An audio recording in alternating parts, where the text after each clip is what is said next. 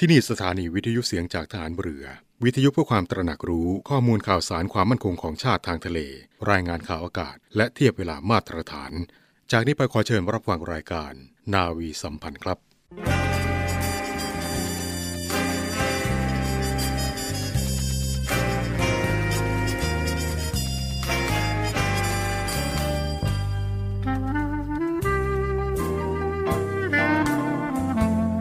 ให้นายทหาร นายตำรวจทุกคน รักษาคำปฏิญาณที่ได้ให้ไว้อย่างเคร่งครัด และตั้งใจปฏิบัติหน้าที่ด้วยความเที่ยงตรง เข้มแข็งและเสียสละ พร้อมทั้งหมั่นศึกษา และฝึกฝนตนเอง ให้มีความจัดเจนคล่องแคล่วในหน้าที่ และในการปฏิบัติงานร่วมกับผู้อื่น ฝ่ายอื่นอยู่เสมอ ทุกคนทุกฝ่ายจะได้สามารถร่วมมือร่วมใจกัน สร้างสรรค์ความพัฒนาผาสุก ให้แก่ประชาชนและประเทศชาติ ได้ตามอุดมคติที่ตั้งมั่นไว้ตลอดไป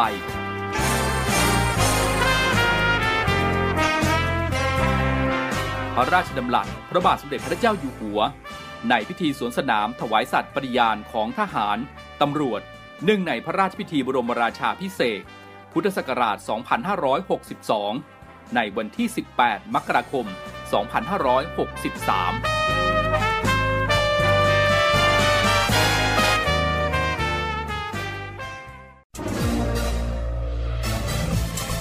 คุณกำลังฟังเสียงจากฐานเรือ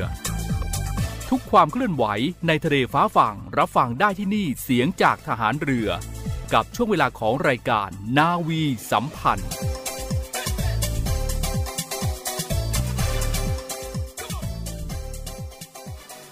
สวัสดีคุณผู้ฟังทุกท่านค่ะ ขอต้อนรับเข้าสู่รายการนาวีสัมพันธ์ ประจำเช้าวันอาทิตย์แบบนี้นะคะ เช่นเคยพบกับดิฉันจ่าเอกหญิงไหมแพรสิริสารค่ะ และในเช้าวันอาทิตย์ที่ 10 กันยายนนี้ไหมแพรจะบอกว่ากำลังอัดรายการจากสาธารณรัฐประชาชนจีน ที่เมืองเฉิงตูค่ะ เพราะว่าไหมแพรนั้นมาเรียนต่อที่ประเทศจีนนะคะะที่เฉิงตู University ค่ะ แล้วก็เลยได้มาอัดรายการแบบนี้ เพราะฉะนั้นนะคะ คุณผู้ฟังก็จะได้มารับฟังเรื่องราวที่ไหมแพรได้มีประสบการณ์ในเมืองเฉิงตูแห่งนี้นะคะ และที่แห่งนี้ก็คือเป็นต้นกำเนิดของรสชาติหม่าล่านั่นเองนะคะ ที่ทุกคนนั้นได้ไปกินในซุปชาบูบ้างหรือว่าเป็นการปิ้งอะไรต่างๆ ที่มีรสชาติหม่าล่าเข้าไป ความแสบความ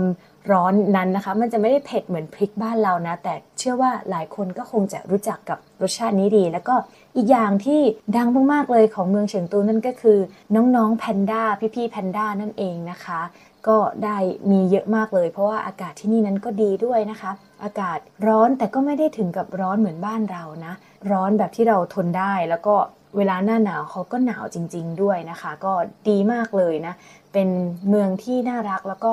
รถส่วนใหญ่ จะเห็นได้ว่ารถตามท้องถนนเนี่ยเขาจะไม่ ใช้แบบเชื้อเพลิงน้ำมันอะไรเลยนะคะ ปั๊มน้ำมันเนี่ยมีน้อยมากเลยหรือแทบจะไม่ค่อยเห็นแล้วก็เขาจะใช้เป็นรถไฟฟ้าส่วนใหญ่ แล้วก็ประชาชนที่เนี่ยปั่นจักรยานเป็นหลักเลยค่ะ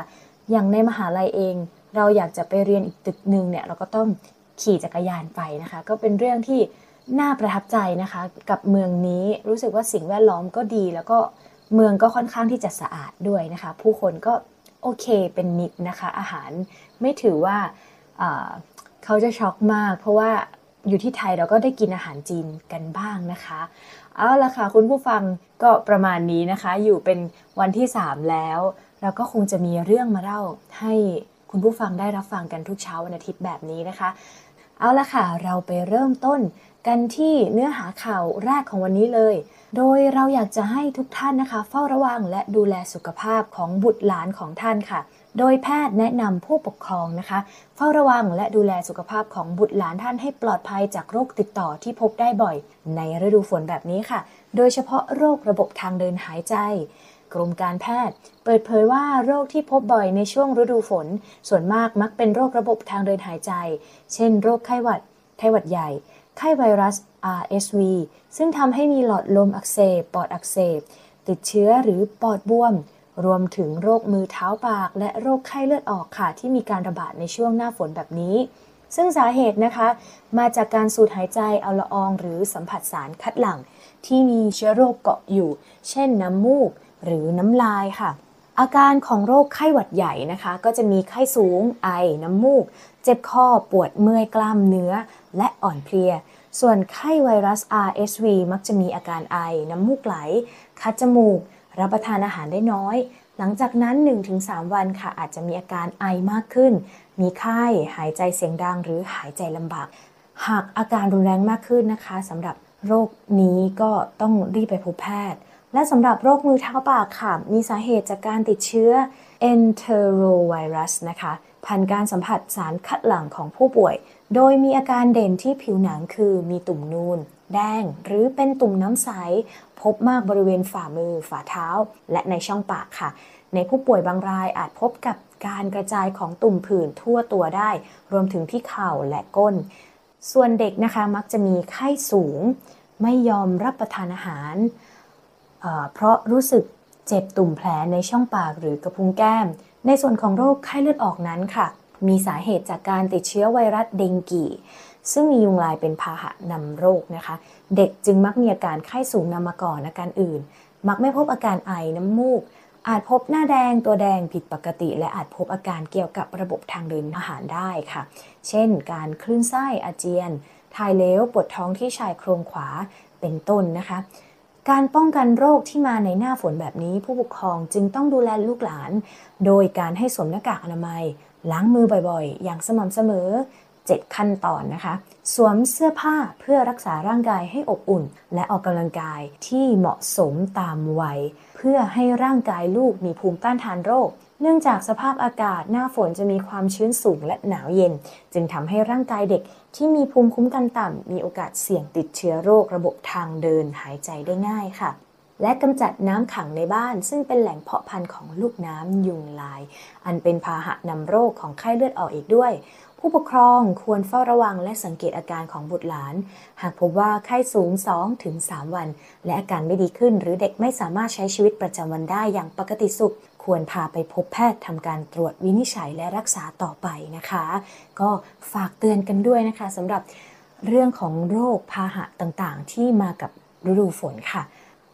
เราไปต่อกันที่กรมบัญชีกลางค่ะกำลังอัปเดตสวัสดิการแห่งรัฐในเดือนกันยายนนี้นะคะ ว่าเราต้องจ่ายอะไรบ้างค่ะ โดยรองอธิบดีกรมบัญชีกลาง ในฐานะโฆษกกรมบัญชีกลาง เปิดเผยว่าโครงการลงทะเบียนเพื่อสวัสดิการแห่งรัฐ ปี 2565 ผู้มีสิทธิ์ที่จะสามารถใช้สิทธิ์ผ่านบัตรประจำตัวประชาชน แบบสมาร์ทการ์ดซึ่งในเดือนกันยายน 2566 จะได้รับสิทธิ์ดังนี้นะคะ วันที่ 1 กันยายนที่ผ่านมาเป็นวงเงินสิทธิ ไม่สามารถถอนเป็นเงินสดได้ และไม่สะสมในเดือนถัดไป วงเงินซื้อสินค้า 300 บาทต่อคนต่อเดือนสำหรับผู้มีสิทธิที่ยืนยันตัวตนวันที่ 27 กรกฎาคม ถึง 26 สิงหาคม 2566 และเริ่มใช้สิทธิ์ได้วันที่ 1 กันยายนค่ะ จะไม่ได้รับสิทธิ์ย้อนหลังยกเว้น ผู้ผ่านสิทธิ์รอบอุทธรณ์และกลุ่มตกหล่นรวมทั้งผู้ผ่านสิทธิ์ที่ดินเพิ่มเติมจะได้รับการทบสิทธิวงเงินค่าซื้อสินค้า 5 เดือน ของเดือนเมษายนจนถึงสิงหาคม รวมแล้วเป็นจำนวนเงิน 1,500 บาทนะคะ วงเงินส่วนลดค่าซื้อก๊าซหุงต้ม 80 บาทต่อคนต่อ 3 เดือน กรกฎาคมจนถึงกันยายนค่ะ และวงเงินค่าเดินทางผ่านระบบขนส่งสาธารณะ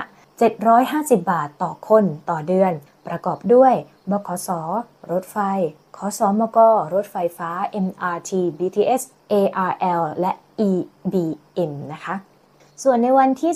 12-14 กันยายนค่ะ จะโอนเงินเข้าบัญชีเงินฝากธนาคารที่ผูกพร้อมเพย์ด้วยเลขบัตรประชาชน 13 หลัก ของผู้มีสิทธิ์หรือบัญชีเงินฝากธนาคารร่วมกับบุคคลอื่น หรือบัญชีบุคคลอื่น ที่ผู้มีสิทธิ์ได้ยื่นหนังสือมอบความยินยอมไว้แล้ว ในวันที่ 20 กันยายนค่ะโอนเงินเข้าบัญชีเงินฝากธนาคารที่ผูกพร้อมเพย์ด้วยเลขบัตรประชาชน 13 หลัก ของผู้มีสิทธิ หรือบัญชีเงินฝากธนาคารของผู้มีสิทธิ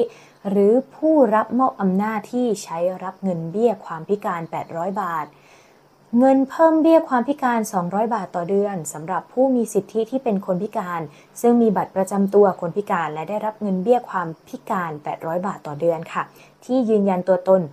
ในวันที่ 27 กรกฎาคมที่ผ่านมาจนถึง 26 สิงหาคมนะคะ จะไม่ได้รับสิทธิย้อนหลังยกเว้น ผู้ผ่านสิทธิรอบอุทธรณ์และกลุ่มตกหล่น รวมทั้งผู้ผ่านสิทธิที่ดินเพิ่มเติมจะได้รับการทบสิทธิ์เงินเพิ่มเบี้ยความพิการ ในเดือนเมษายนถึงสิงหาคม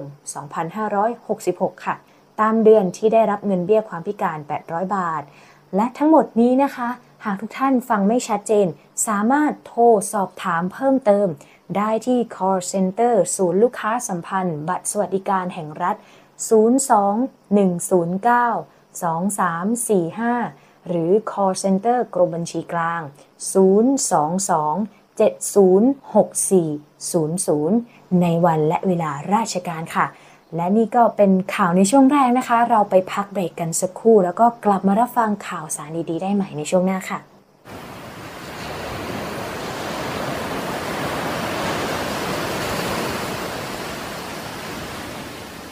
หาดทรายขาว น้ำทะเลใส เริ่มต้นได้ด้วยมือเรา ขอส่วนร่วมเป็นส่วนหนึ่งในการดูแลรักษาท้องทะเลไทย ไม่ทิ้งขยะลงแหล่งน้ำชายหาดและท้องทะเล เพื่อลดปัญหาขยะมลพิษ ลดการใช้ถุงพลาสติก ไม่ทำร้ายสัตว์ทะเลหายาก และทำการประมงอย่างถูกวิธี เพื่ออนุรักษ์แนวปะการังอย่างยั่งยืน และท่องเที่ยวแบบวิถีใหม่ ปลอดภัยต่อธรรมชาติ กองทัพเรือสนับสนุนการปกป้องรักษาทรัพยากรธรรมชาติทางทะเลของไทย เพื่อความอุดมสมบูรณ์และยั่งยืนตลอดไป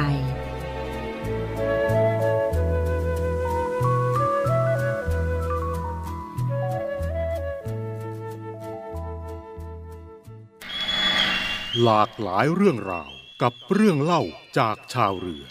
ยามเรือเดิน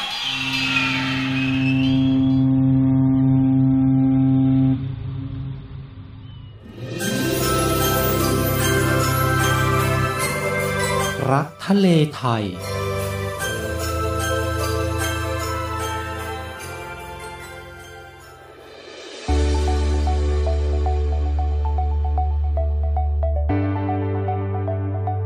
วัสดีครับคุณผู้ฟังครับวันนี้ รักทะเลไทยนำเสนอกิจกรรมดีๆนะครับมาให้คุณผู้ฟังได้ติดตามครับ วันนี้นะครับนำเสนอกิจกรรมดีๆ อีกหนึ่งกิจกรรมของกองทัพเรือ รักทะเลไทยตามแนวพระดำรินะครับ ถือว่ากิจกรรมนี้เป็นการสนองพระดำริสมเด็จพระเจ้าลูกเธอเจ้าฟ้า สิริวัณณวลี นารีรัตนราชกัญญา และแสดงออกถึงความจงรักภักดีแด่พระบรมวงศานุวงศ์นะครับ อีกทั้งเป็นการส่งเสริมงานอนุรักษ์ทรัพยากรธรรมชาติทางทะเล และเสริมสร้างความสัมพันธ์ที่ดีกับหน่วยงานต่างๆ ที่เข้าร่วมกิจกรรม ถือว่าเป็นประโยชน์ในการประสานความร่วมมือในการดำเนินงาน ด้านการอนุรักษ์ทรัพยากรทางทะเลด้วยนะครับ มูลนิธิอนุรักษ์แนวปะการัง และสิ่งมีชีวิตใต้ทะเลไทย ในสมเด็จพระเจ้าลูกเธอ เจ้าฟ้าสิริวัณณวลีนารีรัตนราชกัญญา จัดตั้งขึ้น เพื่อสนองพระดำริที่ทรงมีเจตนารมณ์ในการอนุรักษ์แนวปะการัง กันละปังหา และสิ่งมีชีวิตใต้ทะเลไทย และเพื่อสนับสนุนการดำเนินโครงการอนุรักษ์แนวปะการัง และสิ่งมีชีวิตใต้ทะเลไทยในพระดำริ ให้แนวปะการังกันละปังหา และสิ่งมีชีวิตใต้ทะเลไทยนะครับ มีความอุดมสมบูรณ์อย่างยั่งยืน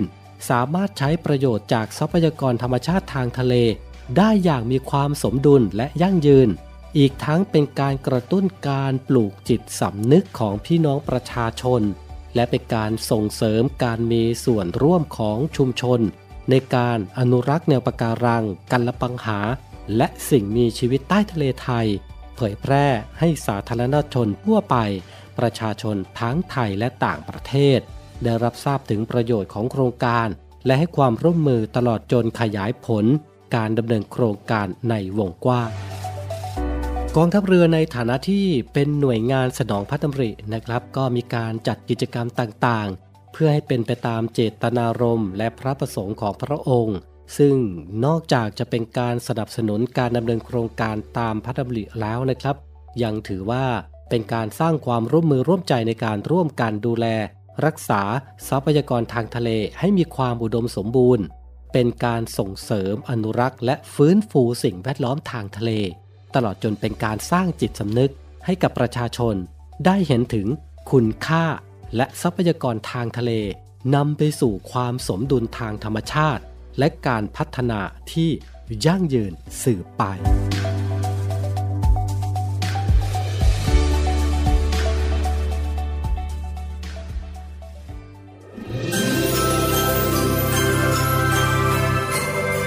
รักทะเลไทย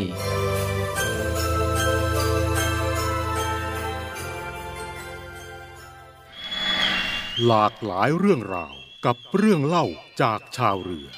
ยามเรือเดิน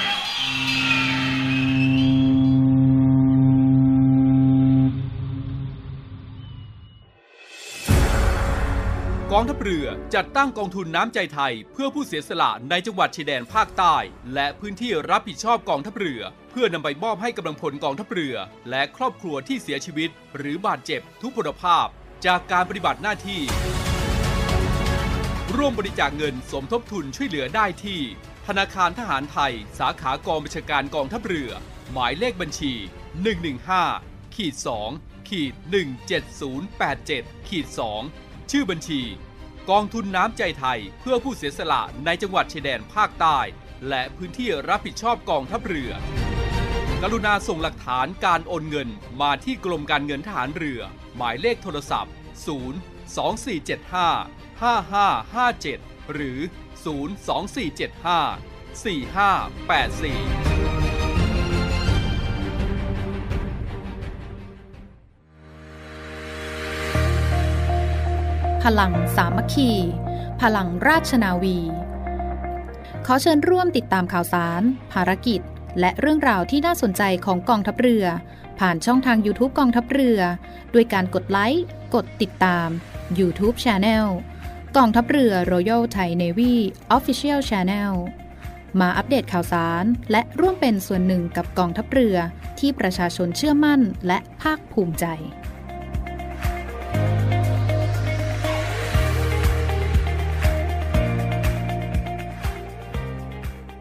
กลับเข้าสู่รายการนาวีสัมพันธ์นะคะ คุณผู้ฟังในช่วงนี้นะคะ เราจะมาพูดคุยในเรื่องของประกาศค่ะ การปรับเงินตอบแทน กำนัน ผู้ใหญ่บ้าน แพทย์ประจำตำบล สารวัตรกำนัน ผู้ช่วยผู้ใหญ่บ้าน ฝ่ายปกครอง และผู้ช่วยผู้ใหญ่บ้าน ฝ่ายรักษาความสงบนะคะ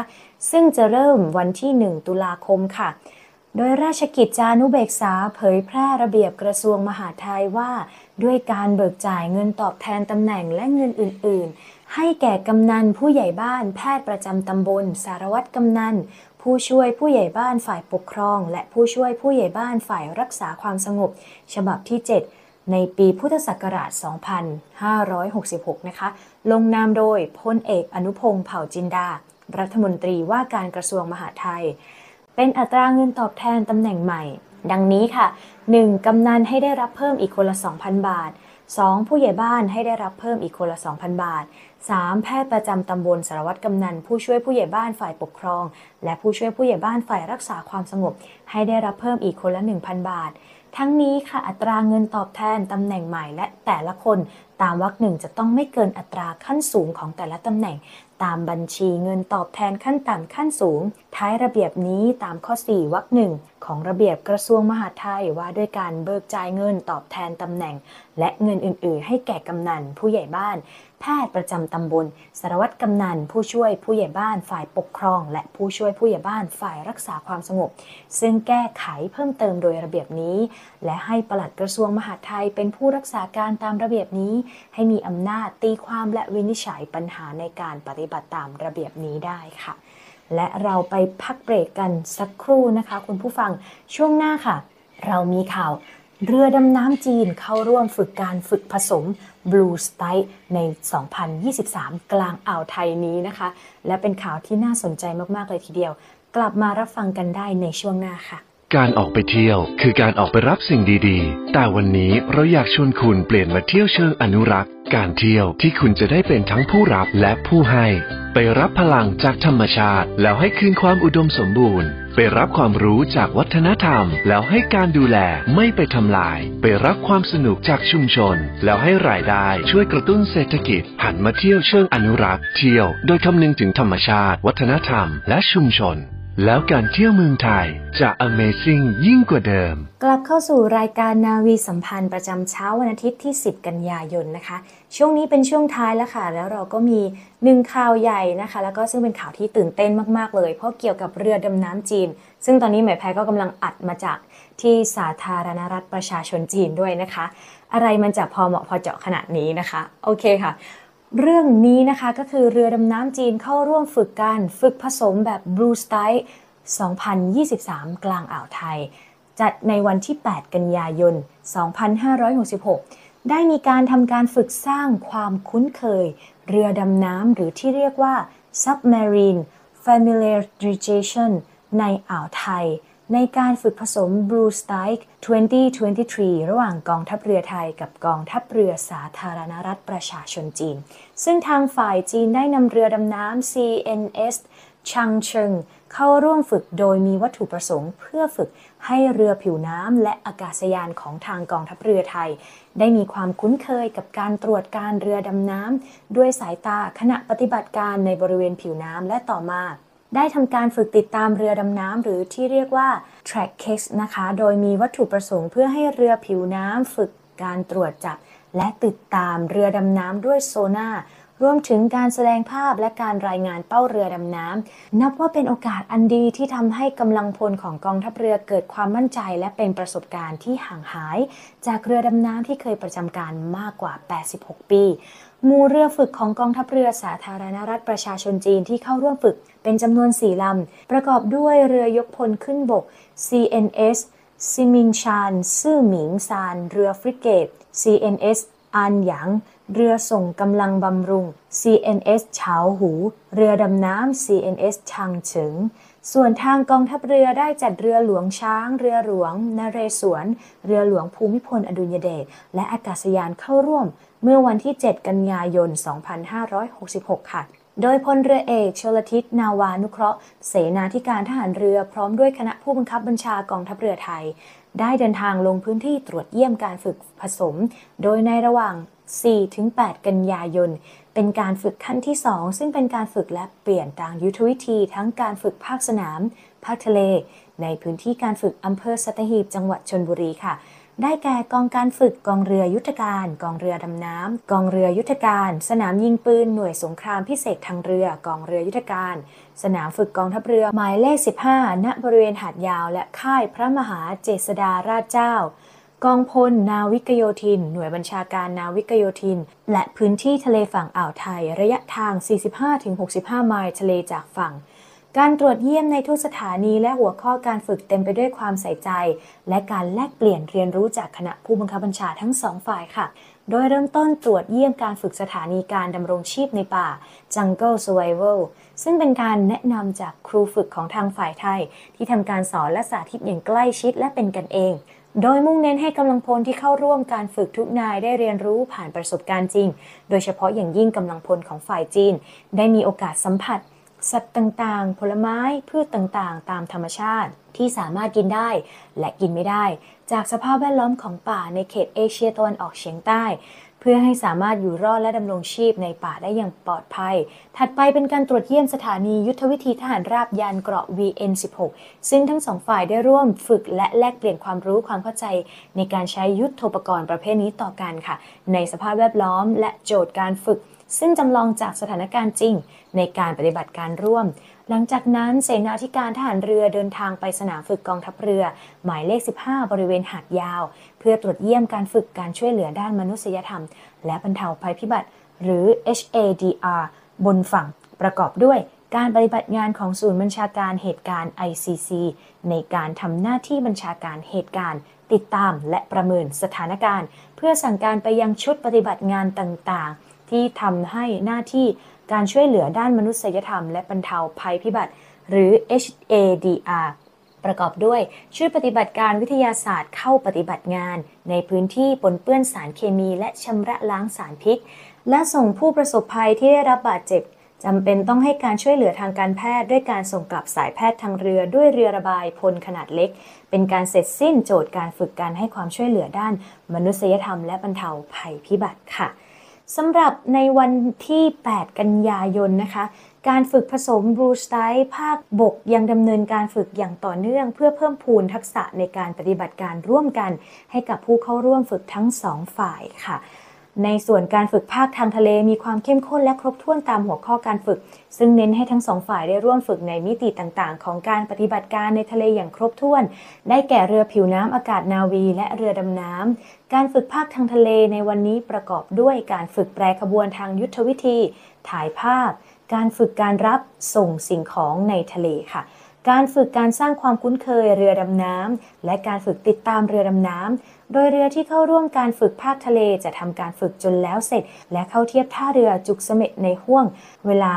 23 นาฬิกาของวันที่ 8 กันยายนที่ผ่านมาค่ะ เอาละค่ะคุณผู้ฟัง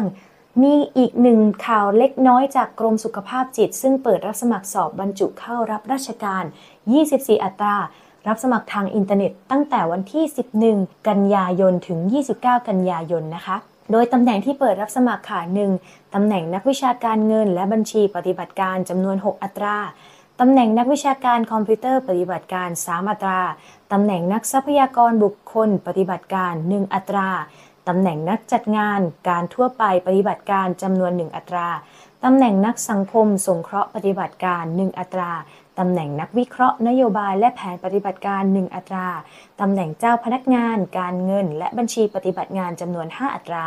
ตำแหน่งเจ้าพนักงานพัสดุปฏิบัติงาน 3 อัตรา ตำแหน่งเจ้าพนักงาน โสทัศนศึกษาปฏิบัติงาน 2 อัตรา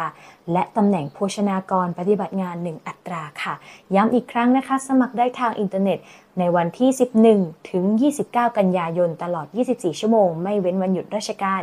ที่เว็บไซต์ thaijobjob.com ค่ะ เอาละค่ะ คุณผู้ฟังวันนี้ทั้งหมดก็ ได้เล่าไปหมดแล้วนะคะ ในเรื่องราวของข่าวแล้วก็การใช้ชีวิตในประเทศจีนด้วย หวังว่าทุกคนจะได้รับข่าวสารดีๆนะคะ และเรากลับมาพบกันได้ใหม่ ในรายการนาวีสัมพันธ์ เช้าวันอาทิตย์แบบนี้นะคะ กับดิฉันจ่าเอกหญิงไหมแพรเสรีสารค่ะ วันนี้ลาคุณผู้ฟังไปก่อน ขอตัวไปดูน้องแพนด้ากินหมาล่าก่อนนะคะ โอเคค่ะ ไปแล้วค่ะ คุณผู้ฟังสวัสดีค่ะ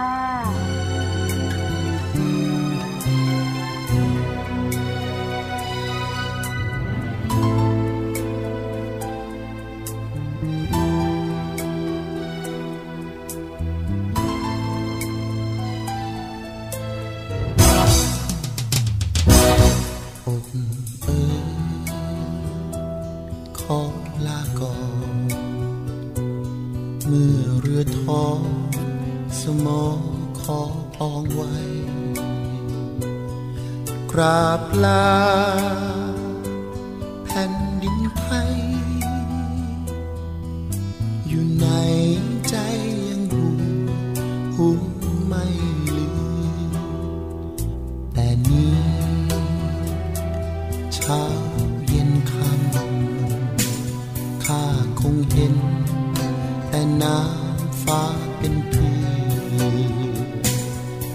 จ้องดู แต่ดาวเดือนให้เหมือนรักที่เตือนของเพื่อนใจ ลอยเรือเนื้อลูกคลื่นที่คลั่งคอยกลืนชีวิตไป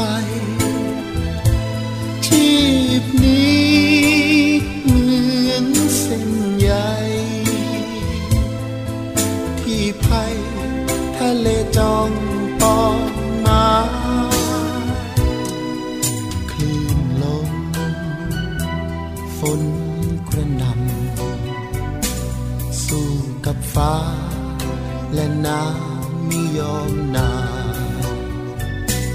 นี่เราก็เป็นชายไม่ตายคงได้คืนคือ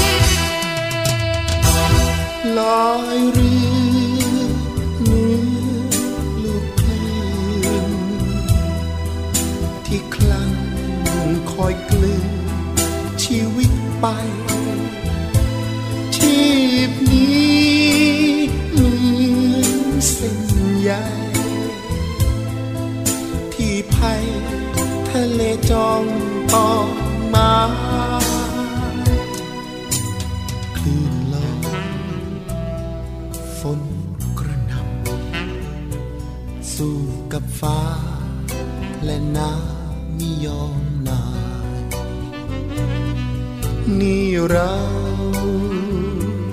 ก็เป็นชาย ไม่ตายคงได้คืนพื้นแผ่นดินนี่เรา ก็เป็นชาย ไม่ตายคงได้